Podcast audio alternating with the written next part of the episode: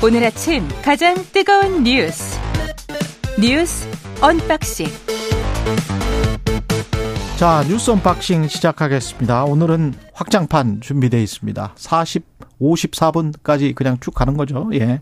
민동기 기자 김민하 평론가 나와 있습니다. 안녕하십니까? 안녕하세요. 예. 빈 살만 만수르가 예, 기억이 많이 나는데요. 저는 빈살만이라는 사우디아라비아 왕세자인데 엄청난 부호라는 거죠. 이 사람이. 재산이 예. 뭐 우리 한화로 2,800조 원 정도 된다라고 하는데요. 2,800조 원? 네. 예. 지금 사우디아라비아 왕세자 겸 총리거든요. 예. 어제 윤석열 대통령과 회담을 가졌습니다.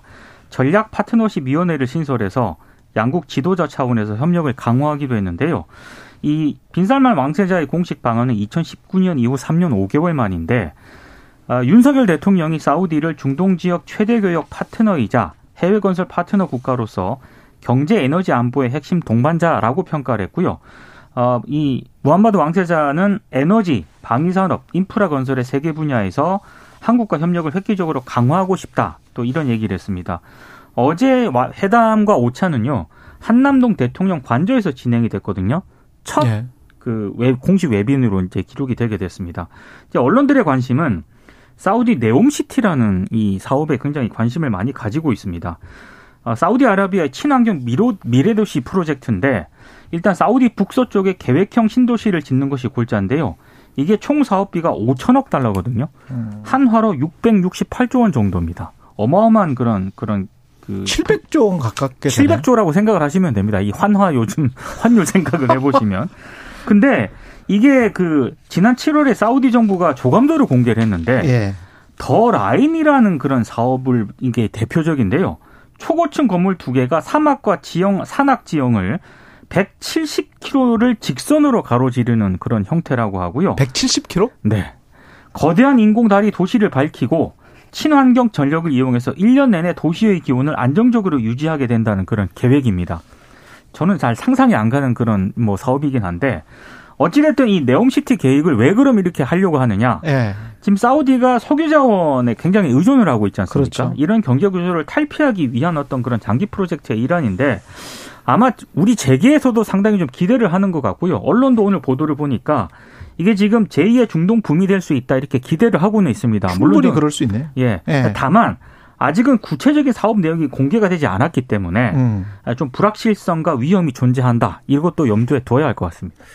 그러니까 어쨌든 뭐 이 사람이 이름이 이제 무함마드 빈 살만 알 사우드인데 그러니까 이름은 사실 무함마드고 성이 알 사우드거든요. 그렇죠. 예.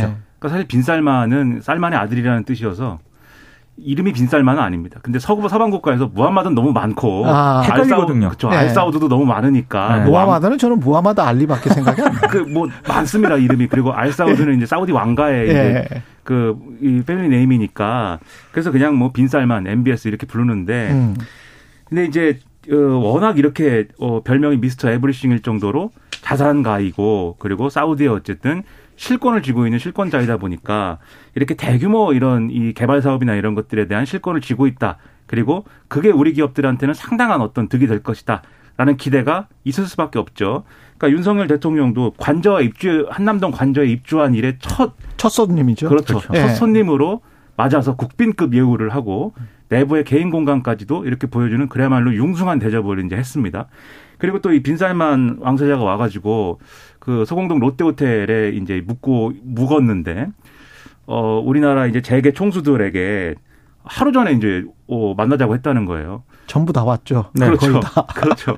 이 총수들이 약간 예. 기분이 네. 좀 그랬겠죠. 아니 네. 그래도 한 나라의 총수 나, 도 총수인데 한 나라 기업의 한 나라의 총수가 아니라 네. 한 기업의 총수인데 이렇게 하루 전에 연락을 하느냐. 갔는데 이 모인 총수들이 가진 자산을 다 합해도 뭐 빈쌀만에 안 됩니다. 네, 돈에는 안 되는 그런 네. 규모기 때문에 딱 가서 갔는데 또 거기서 뭐 어떤 사업을 하고 싶으십니까 이렇게 물어봤다는 거예요. 뭐 이제 네.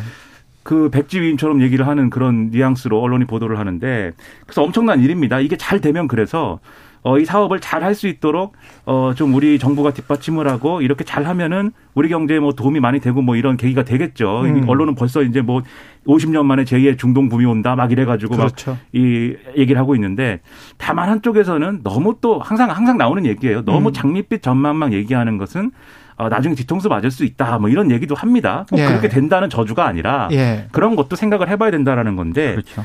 왜냐하면은 이 사람이 2019년에도 왔었어요. 앞에서 말씀하셨듯이. 예. 근데 그때도 사, 그 기억을 되살려 보시면은 삼성의 그 승지원이라고 있지 않습니까? 예. 이건희 회장의 그 그렇죠. 집무실 정원. 겸 예. 예. 그 안가에 예. 그, 거 가서 이제 거기로 갔었고 거기서 또 총수들하고 만나가지고 음. 사업을 한다고 하고 MOU를 맺고 막 이렇게 했습니다.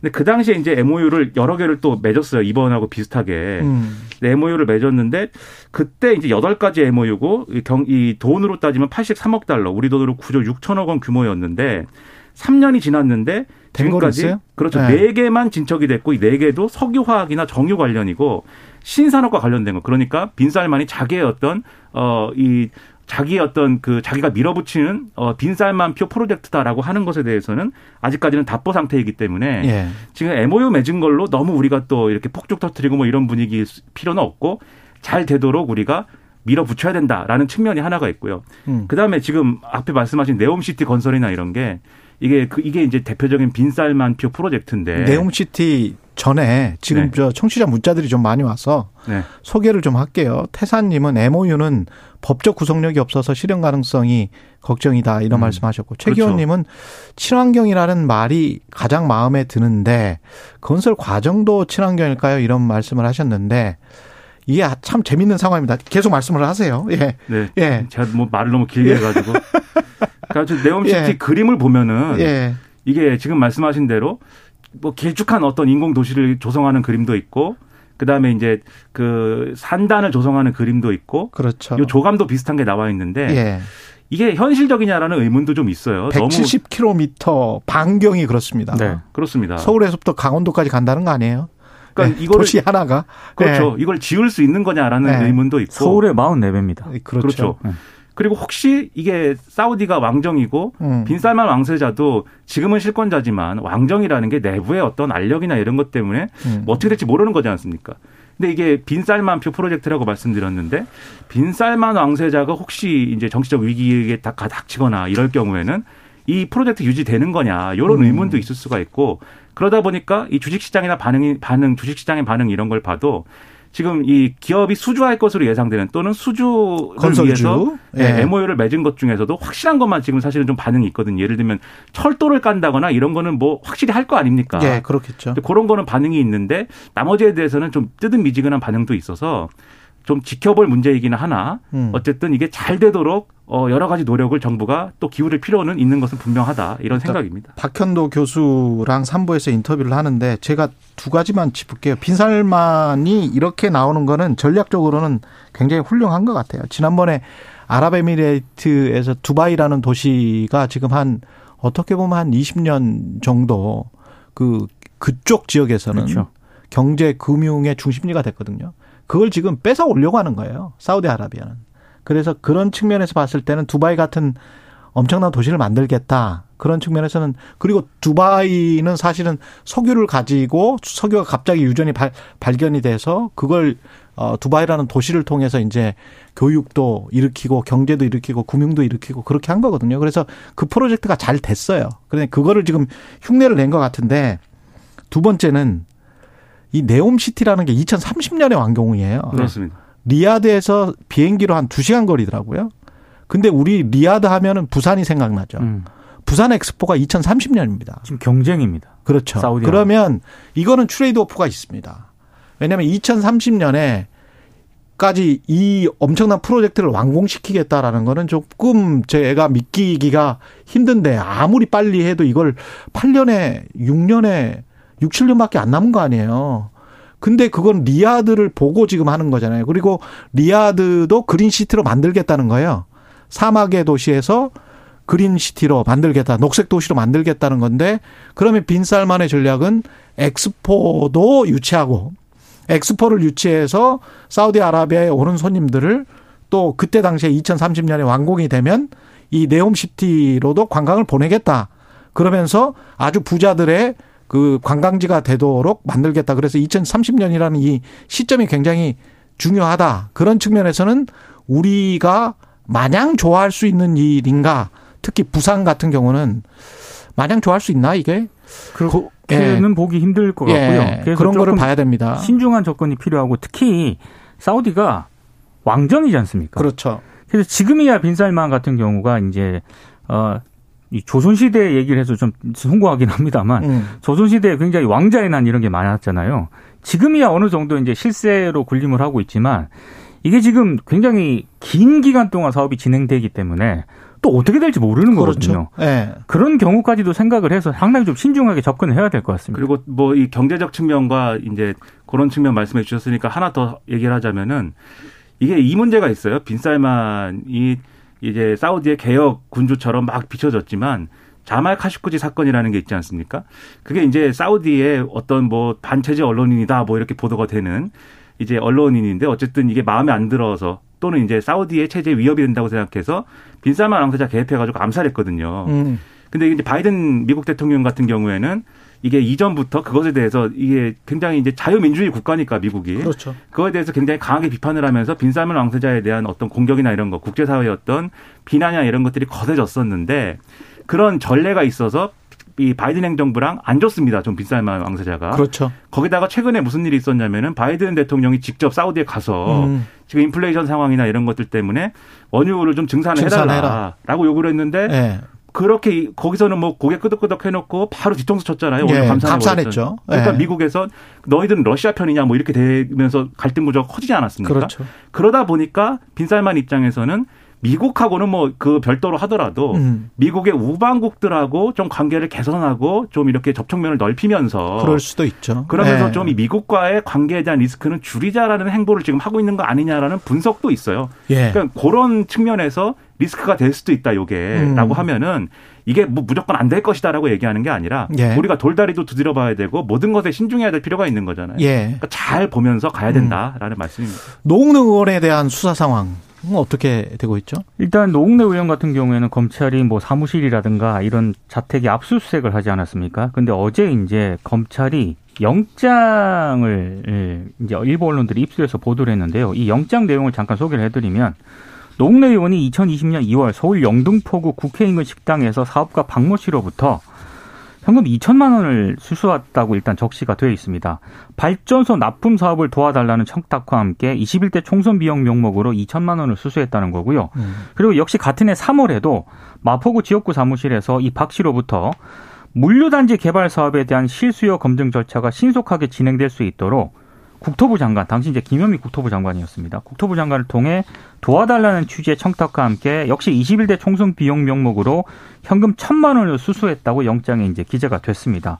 그리고 역시 2020년 8월 의원회관 사무실에서 박 씨로부터 태양광 전기 생산 판매 사업을 추진할 수 있도록 도와달라 이런 청탁과 함께 민주당 전당대회 선거 비용 명목으로 역시 현금 천만 원을 수수를 했다고 하고요. 역시 2020년 11월 영등포구 한 호텔에서 박 씨로부터 지방국세청장 인사 청탁과 함께 현금 천만 원을 수수했다고 영장에 또 적시가 되어 있습니다. 예. 이게 총 다섯 가지인데 아, 다섯 번째는 12월에도 호텔에서 한국 동서발전 임원 승진 인사 청탁과 함께 현금 천만 원을 수수했다고 일단 적었는데요. 검찰의 판단은 이 박모 씨가 다섯 차례 모두 자신의 부인인 조모 씨를 통해서 현금을 전달했다고 영장에 적었습니다. 근데 노웅래 의원이 어제 이제 기자회견을 열었는데 혐의를 완전 부인을 하고 있습니다. 그러니까 자신은 이권을 청탁받고 뭘 받은 적이 없다. 특히 검찰이 뇌물 공여자로 지목한 이 사업가 박모 씨 일면식도 없는 사이다라고 반박을 했고요. 일면식도 없다? 네. 본 적도 없는 사람한테 수천만 원 금품을 받는다는 게 상식적으로 말이 안 된다라고 주장을 했고 또 영장에 적시한 이 청탁 내용과 자신의 의정 활동 사이에는 업무 연관성이 존재하지 않는다 이렇게 주장을 했는데 압수수색 영장에 따르면 태양광 사업 편의를 봐주는 대가로 돈을 받았다 이렇게 적, 혀 있었거든요. 근데 본인은 태양광과는 전혀 상관이 없는 환경노동위원회 소속이었다 이렇게 반박을 하고 있습니다. 음. 지금 이제 노웅래 의원의 수사에 대해서는 뭐 앞으로 더 지켜봐야 되겠지만 아직은 이제 뭐 이 압수수색이 들어간 것 정도이고 거기에 적혀 있는 내용을 가지고 이제 얘기하는 것 정도지만 뭐 어제 보도 몇 가지 나온 거 보면은 예. 이게 뭐 예를 들면 노웅래 의원이 뭐 현금을 뭐 자택에 보관하고 있었더라 뭐 이런 것들. 근데 그 현금의 성격이 그러면 뭐 이게 돈을 받은 것이고 뭐 받은 걸 보관한 건지 뭐 그냥 그냥 갖고 있었던 건지 뭐 이런 건 모르는 거니까. 그렇죠. 친 조문 뭐 조의금 받은 거다 뭐 이렇게 지금 이야기하고 있는 그 얘기도 있고 뭐 출산 기념회 하고 남은 돈도 같이 거기다 보관한 것도 있다 뭐 이런 얘기도 하는데. 음. 근데 아무튼 이제 그런 것들이 이제 어 지켜봐야 되겠지만 지금 이 압수수색 영장에 이제 나와 있는 여러 혐의들이 지금 말씀하신 것처럼 뭐 태양광 사업에 대한 청탁이나 이런 것도 있지만 여러 개가 지금 있는 것으로 언론 보도에 의하면은 좀 보이거든요. 그래서 뭐 용인의 물류단지를 개발한다든지 뭐 지방 국세청장 인사라든지 뭐 이런 등등이 적혀 있다라고 하는 보도도 있는데 예. 그럴 경우에는 이게 각각의 이제 뭐 로비 대상이나 이런 것이 된 사람들의 얘기가 있을 수가 있고 그리고 이게 어쨌든 이정근 전 사무부총장 수사와 관련된 부분들이 있는 거 아니겠습니까? 음. 그럼 어제도 좀 말씀드렸는데 이정근 전 사무부총장 그 기소할 될 때 공소장에 있는 이름들이 있거든요. 그 이름들이 이 노웅래 의원 수사 관련돼서 만약에 나오거나 하면은 검찰이 또 그 부분은 이제 수사를 할 것인데 음. 오늘 조선일보가 단독 보도라고 이제 한 거 내용을 보면은 이게 좀 이상합니다. 한 법조인 이 한 얘기예요 이게. 법조인? 그렇습니다. 예. 한 법조인이 뭐냐? 법조인이라는 것은 검사도 거, 있고 판사도 그렇죠. 있고 변호사도 있고 그렇죠. 예. 뭐 여러 사람이 있을 수가 있는데 음. 박 씨의 로비가 성공한 정황이 있다라면서 어, 이 노 의원과 이 전 부총장의 부탁으로 문재인 정부 청와대 비서실장이나 국토부 장관이 실제 관여했는지가 규명돼야 한다. 이렇게 얘기했다라는 어. 거예요. 그러니까 이 법조인이 누군지는 모르지만 이게 일종의 예고편 같은 느낌도 저는 들었습니다. 그렇죠. 이런 방향으로 수사가 갈 수 있다라고 하는 예고. 음. 그래서 이런 것들을 종합을 해볼 때 상당히 민주당 전반에 대한 수사로 확산될 가능성도 있을 텐데 근데 또 한겨레 보도에 의하면 다른 법조인은 그런 얘기를 하고 있어요. 그렇게 가려면 물증이나 이런 것들이 어느 정도 뒷받침이 돼야 그렇게 수사가 펼쳐질 수 있는 것인데. 법조인이 누구 누굴까요? 그러게 말입니다. 법조인들이 뭐 전직 검사 출신 변호사일 수도 있고. 그렇습니다. 그렇죠? 네. 한겨레 보도에는 조금 구체적으로 네. 나와 있긴 한데 그렇게 펼쳐지려면 물증이나 이런 것들이 좀 더 탄탄하게 뒷받침돼야 되는데 지금 상황에서 그렇게 검찰 수사를 예상하는 것은 좀 섣부르다라는 얘기도 있어서 이게 계속해서 논란의 대상이 되는 수사로 계속 갈 것 같습니다. 상식적으로는 저는 저 이렇게 판단을 해요. 그러니까 받았으면 이 사람으로부터만 받았을까? 몇 천만 원은 자, 사실 좀 작은 액수잖아요. 사선 국회의원으로는. 그러면 이 사람한테도 받았으면 다른 사람으로부터도 받았을 가능성이 높다. 저는 그렇게 생각을 하고요. 만약에 이제 농내 의원이 좀 부, 부정부패에 찌든 그런 국회의원이라면. 근데 사선 국회의원이 몇 천만 원만 받았다. 그거는 조금 그렇고요. 액수는 뭐 좀 액수는 좀 작은 것 같다. 그러니까 수사 상황을 네. 이건 좀 봐야 될 것 같습니다. 네. 네. 그리고 이런 의문도 있어요. 그 이 준 사람이 그럼 이런 청탁을 이렇게 막 여러 분야에 걸쳐서 하는 사람이라면 음. 전형적인 이제 브로커 내지는 뭐 그렇죠. 사기꾼 그렇죠. 범죄자 뭐 이런 사람이 그럴 가능성이 좀 있습니다. 예. 그, 만약에 그런 사람이라고 하면 그런 사람이 의원 한 사람에게만 줬겠느냐. 그것도 있어요. 그것도 있어요. 그리고 예. 아무리 그 당시 여당이라고 하더라도 특정 정당에게만 줬겠느냐. 뭐 이런 그렇죠. 의문도 생길 수가 있거든요. 음, 충분히. 그렇기 예. 때문에 철저하고 엄정한 수사가 필요한 겁니다. 예. 뉴스 unboxing 잠시 후에 다시 돌아오겠습니다. KBS 1라디오 최경영의 최강시사 듣고 계신 지금 시각 7시 40분입니다. 그리고 대통령법 어, 대통령 경호법 시행령 개정을 앞두고 경호처가 이제 그 제한된 시간이나 공간이긴 합니다만은 뭐 군경의 지휘 감독권을 행사한다.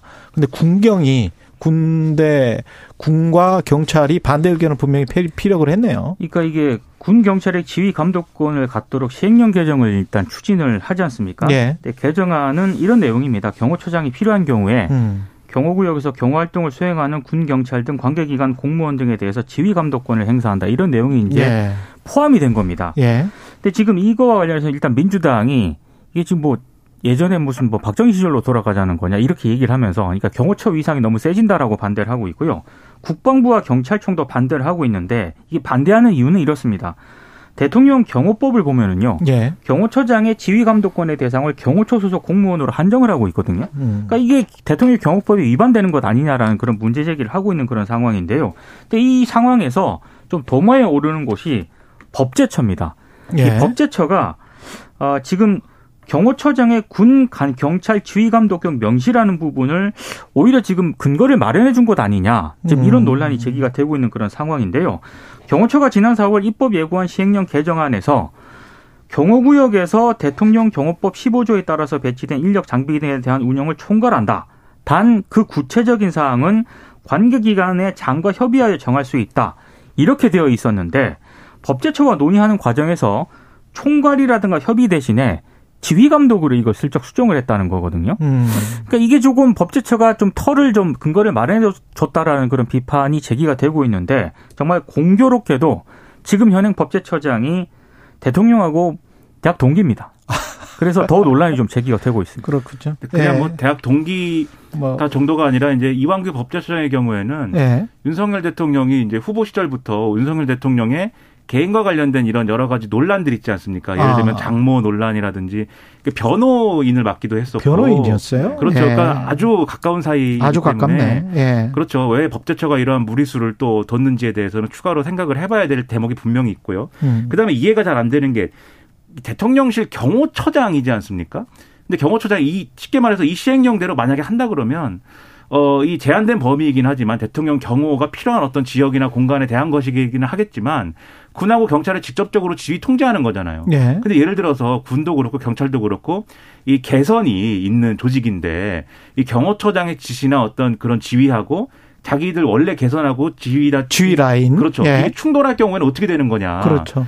그리고 이런 게 충돌할 수 있다라고 하면은 어느 쪽의 말을 들어야 되는 거냐. 이런 게 기술적으로 논란이 될 수가 있을 것 같고. 그리고 유사시에 이게 잘못하면 준 계엄 상태가 어떤 지역이나 어떤 때 특정돼 버릴 수도 있을 것 같은데. 그러니까 그 그렇죠. 판단을 경호처장이 할 가능성이 많다는 건데. 그러니까요. 그렇게 되면은 조금 논란이 제기될 수 있다는 거죠. 네. 더군다나 이제 경호처장, 경호실장은 늘 정치적인 논란들이 있었던 자리이기도 하고. 그렇죠. 지금 김용현 경호처장은 또 이 대통령실의 용산 이전을 또 주도적으로 했던 핵심 실세다라는 말도 있는 거지 않습니까? 음. 그러면 이런 핵심 실세인 경호처장이 군경 일부에 대한 지휘 권한도 갖고 그리고 어떤 경호처장으로서의 위상도 강화하고 이렇게 되면 어떤 문제가 발생하냐면 이 힘이 너무 커지면 부작용이 일어나잖아요. 그렇죠. 줄 서고 뭐 이러거든요. 과거에 박근혜 정권 같은 경우에 보면은 경호실장, 국가안보실장, 국방부 장관 이 세 명이 그러니까 국가안보실장이랑 경호실장도 다 군 출신이었는데 예. 각자 군인사에 개입하는 바람에 그게 논란이 되고 뭐 이랬습니다. 음. 비슷한 논란이 있을 수가 있기 때문에 요거는 이게 법적으로도 무리가 있고 그러한 실제적인 정치적 효과에 있어서도 우려되는 부분이 많기 때문에 재고해야 되지 않는가 이런 생각입니다. 그리고 오늘 정진상 민주당 정무조정실장 법원의 구속신문 이게 영장이 받아들여질까 안 받아들여질까 그 이후에 또 이재명 당대표 관련된 수사는 어떻게 진행될까 초미의 관심사입니다. 아마 이거는 뭐 어제 여러 방송에서도 뭐 네. 기각된다. 뭐 여러 가지 뭐 기각된다. 아니 뭐 기각이 된다. 받아들여진다. 받아들여진다라고 이제 예상을 하시던데. 네. 아, 저는 그 결과를 봐야겠죠. 재판부가 그렇죠. 어떤 네. 결정을 내리는가. 그건 결과를 봐야 되는 것 같고. 한 30장 네. 정도의 굉장히 뭐 구속영장 청구서로는 굉장히 긴 지금 영장 청구서를 제출을 한거 아니에요? 여러 그렇습니다. 건에 예. 대해서 지금 혐의를 적시했기 때문에 예. 사실 그 여러 건 가운데 한 가지만 어. 좀아 이거는 좀 의심이 충분히 소명이 된다라고 얘기를 만약에 판단을 한다면은 음. 그냥 발부가 되는 거거든요. 그래서 그렇죠. 예 이건 진짜 봐야 됩니다. 유동규가 지금 저 재판을 받고 있는 거 있잖아요. 네. 그 거기에서 나온 어저께 어, 크게 기사가 됐던 게 뭐였죠? 이거는 좀 다른 내용인데 네.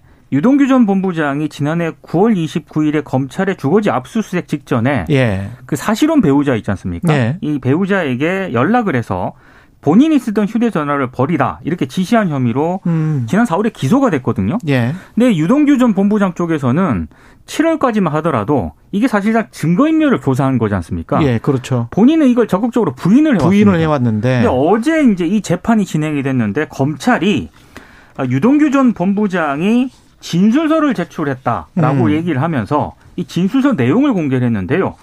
어, 유동규 전 본부장이 진술서에서 휴대전화를 특정해서 버리라고 자신의 사실혼 배우자에게 지시했다고 명확하게 진술했다. 그러니까 본인이 증거인멸 교사를 했다. 했다라는 어떤 그런 말이 진, 바뀌었네요. 말이 바뀌었고요. 그래서 어제 좀 이상한 풍경이 있었습니다. 그러니까 일단 그러니까 판사가 뭐라 그랬어요? 일단 이 판사가 이 좀 이상하다라고 의문을 네. 직접 제기를 했는데 왜냐하면 증거인멸죄 같은 경우에는 타인의 형사사건 관련 증거를 인멸한 경우에 성립을 하기 때문에 본인이 직접 파기하면 문제가 안 되거든요. 음. 근데 굳이 이거를 배우자 사실은 배우자에게 폐기해 달라고 부탁할 필요가 있었느냐. 그리고 또 하나는 어, 이 부장판사가 유동규 전 본부장 수사 기록을 자기가 봤는데 음. 자신이 구속된 다음에 검찰과 딜을 하더라. 어, 휴대폰을 갖다 줄 테니 불구속 수사하자고 하면서 휴대폰을 지인에게 맡겨놨다는 부분이 나온다. 근데 이 부장판사가 아니 근데 어, 증거인멸을 교사한 것이라면 휴대폰을 갖다 달라고 하는 것도 좀 이상하지 않느냐. 그러니까 판사가 직접 이렇게 문제 제기를 한 거예요. 좀 이상한 풍경이 펼쳐졌습니다. 20초 남았습니다. 유동규 전 본부장 자신의 판단은 뭔지 모르겠지만 검찰은 아마 이 상황을 정진상 실장의 증거인멸 지시와 같이 판단하는 증거로 사용할 가능성도 있다고 봅니다. 그 점선이죠. 그렇습니다. 예, 그 점선이 실선이 될지 어쩔지는 모르겠습니다. 그렇습니다. 지금까지 민동기 기자, 김민아 평론가였습니다. 고맙습니다. 고맙습니다.